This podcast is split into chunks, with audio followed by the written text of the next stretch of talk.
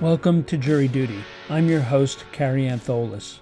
This season of Jury Duty explores the trial of Kyle Rittenhouse, who was charged with the reckless homicide of Joseph Rosenbaum, the intentional homicide of Anthony Huber, and the attempted intentional homicide of Gage Grosskreutz. As Rittenhouse was the undisputed shooter of all three men, his legal team argued that the shootings were in self defense. At the end of last week, one of our listeners brought to our attention that we missed a significant sidebar discussion between the attorneys and Judge Bruce Schroeder regarding a key issue in the case. Moreover, our omission of that sidebar resulted in Abby Smith and I expressing opinions that were not based on the entirety of the facts known to the various parties. On today's episode, we will review the issues raised in that sidebar. That's all coming up after the break.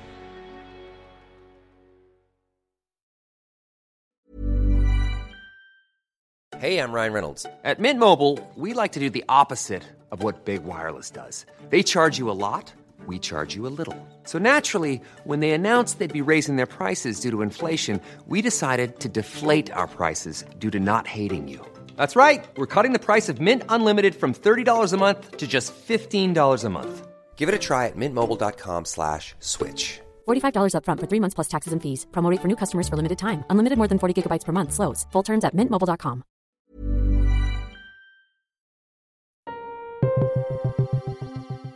Towards the end of episode 53 of this season's podcast, prosecutor James Kraus was questioning Anthony Huber's great aunt, Sarah Hughes. During the testimony, Kraus referenced video of the shootings of Huber and Gage Grosskreutz collected by an independent reporter named Brendan Gutenschwager, who operates under the social media handle BG on the scene. We will now replay that section of Jury Duty, Season 4, Episode 53. We've seen video here, uh, and you may have seen video as well, that Anthony Huber uh, ran towards Kyle Rittenhouse. Well, Kyle Rittenhouse was armed. Um, were you surprised when you heard about that? Were you surprised by his actions? Uh, sustained. Had you ever seen Anthony Huber run towards danger? Yes. Uh, s- sustained. As to which ground? Both. Well, maybe. Certainly on the second ground. Habit and custom. Uh, Uh, we've, we've heard nothing about habit and custom evidence in this case. I mean, We've heard nothing but habit and custom evidence. I think I can rehabilitate. well, um, first off, you don't need to comment on the ruling. Secondly, uh, there are different rules. And we've been talking about this all along. There are different rules. Let's take a break. Please don't talk about the case. Lunch is here. In our narration of that section, we asserted the following. The defense objection asserts that Kraus is seeking to elicit inadmissible habit and custom testimony. That is, testimony that suggests that because Huber acted in a certain way on one occasion means that he likely acted that same way on another occasion. Such evidence is generally inadmissible as character evidence. After the lunch break, Judge Bruce Schroeder addresses the jury and tells them that the state decided to withdraw the question. We then played Judge Schroeder's comments to the jury. However, at the time we were editing that episode, we were not aware that there was video of the sidebar discussion that led to the prosecution's decision to withdraw the question. We have since found and reviewed video of that sidebar discussion and decided that it raises significant issues and offers illuminating context to decisions made by the parties on this testimony. And so we are going to present most of that sidebar in this episode. The parties participating in the discussion are James Kraus for the prosecution, Corey Chirafisi for the defense, and Judge Bruce Schroeder. Just so the court knows where we're going, and it may or may not impact the ruling, we're going to be talking about a specific incident uh, when Mr. Huber uh, was a child in which he ran to try to help stop an explosion at a family gathering. That's what we're getting into. And um, it's not a general, he was a good guy kind of thing. It's a specific act to rebut um, that Anthony Huber was going to tap Kyle Rittenhouse we see it more as he was going to try and save uh, people from Kyle Rittenhouse. That's our basis, and I just want you to know where we're going. Legally, I think that's permitted. Okay. Defense? I would argue that's not a character for peacefulness, uh, first of all. But if it comes in, then I'm going to ask the court under 90405 to allow specific instances to rebut that. I have two uh, criminal complaints involving Mr. Huber where he caused physical harm to other people. And I think if they're going to try to lay forth opinion evidence on peacefulness, 90405 allows me to rebut that on cross-examination with specific instances of conduct. But overall, I don't think running to something is a character trait for peacefulness, in my opinion. Let's read from uh, my favorite, which is Judge Weinstein, who says, when the uh, defendant offers evidence of the alleged victim's character, then the prosecution is entitled not only to offer rebutting evidence about the victim's character, but also introduce evidence that the defendant has the same character trait. And so it starts off when the defendant offers evidence of the alleged victim's character, which hasn't been done. What are you offering it under? You tell me the statute you're offering it under. I'm- I'm I offering... thought it was 1B. 90404 1B, but there's two provisions in there. I know there are. Okay, we're talking about the second, which is the character trait of peacefulness of the victim offered by the prosecution in a homicide case to rebut evidence that the victim was the first aggressor. Right. When I walked out here, I thought, well, I think I'm going to uh, resolve the tie in favor of the state. Ryan Reynolds here from Mint Mobile. With the price of just about everything going up during inflation, we thought we'd bring our prices down. So to help us, we brought in a reverse auctioneer, which is apparently a thing. Mint Mobile unlimited premium wireless. Ready to get 30, 30, bit to get 30, bit to get 20, 20, 20, bit to get 20, 20, bit to get 15, 15, 15, 15 just 15 bucks a month. So, Give it a try at mintmobile.com slash switch. $45 upfront for three months plus taxes and fees. Promo rate for new customers for limited time. Unlimited more than 40 gigabytes per month. Slows. Full terms at mintmobile.com.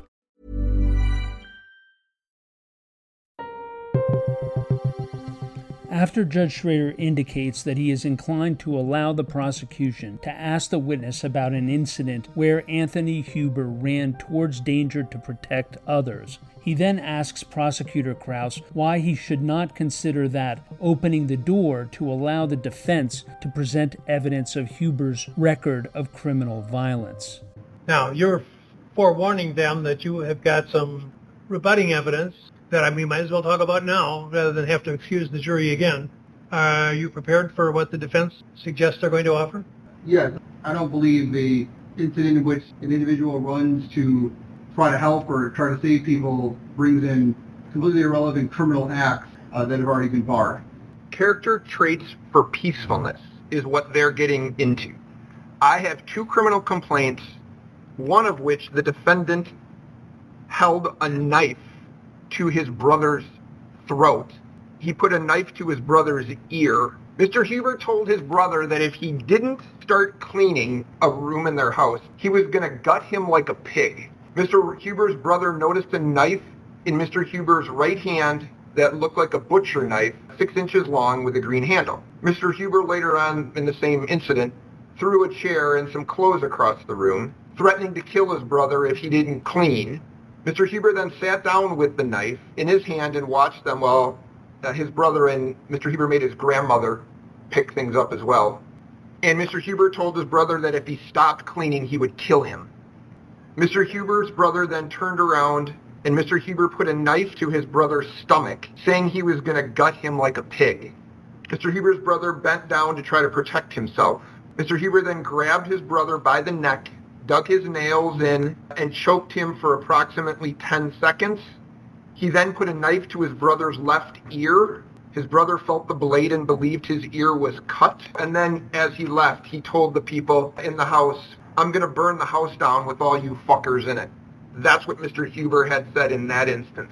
What was the outcome? I believe he entered a plea to strangulation and suffocation in that case. Okay. I have a case in which he kicked what I believe is his sister, Caitlin Hughes, in the right hip, causing her pain and causing her to fall into a nearby dog crate. So I would normally not move to admit those.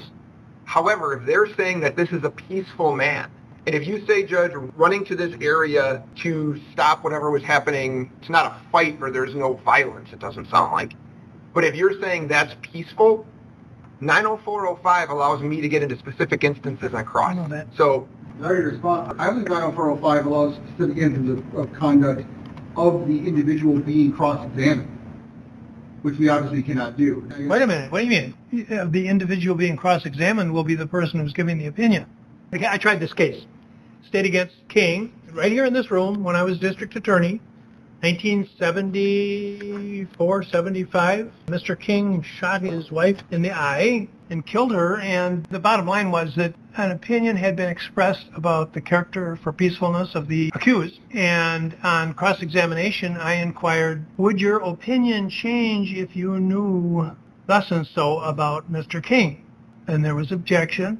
And the Supreme Court said that was permissible inquiry because the opinion had been rendered and the wealth of knowledge of the opinion giver was therefore subject to scrutiny as to how much information this person actually knew because the character you're trying to present isn't limited to just an incident involving a fire at some point in time, but is limited to the entire character of the decedent. So my initial inclination would be this is probably admissible.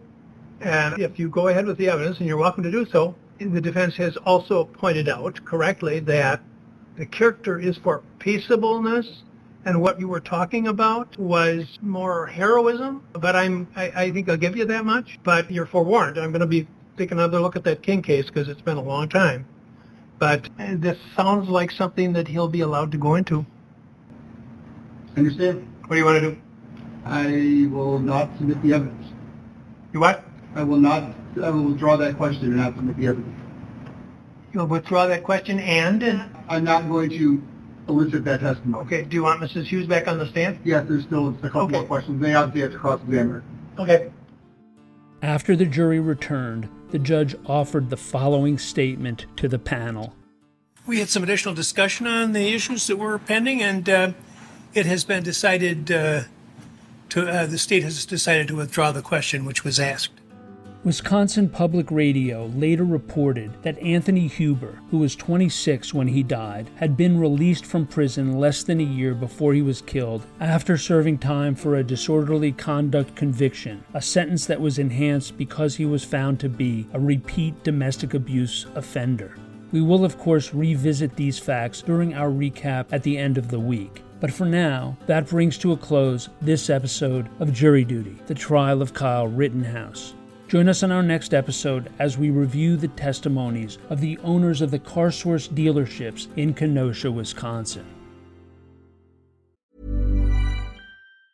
Hi, I'm Daniel, founder of Pretty Litter. Did you know cats tend to hide symptoms of sickness and pain? I learned this the hard way after losing my cat, Gingy. So I created Pretty Litter, a health monitoring litter that helps detect early signs of illness by changing colors, saving you money and potentially your cat's life. Pretty Litter is veterinarian developed, and it's the easiest way to keep tabs on your fur baby's health right at home. Go to prettylitter.com and use code ACAST for 20% off your first order and a free cat toy. Terms and conditions apply. See site for details.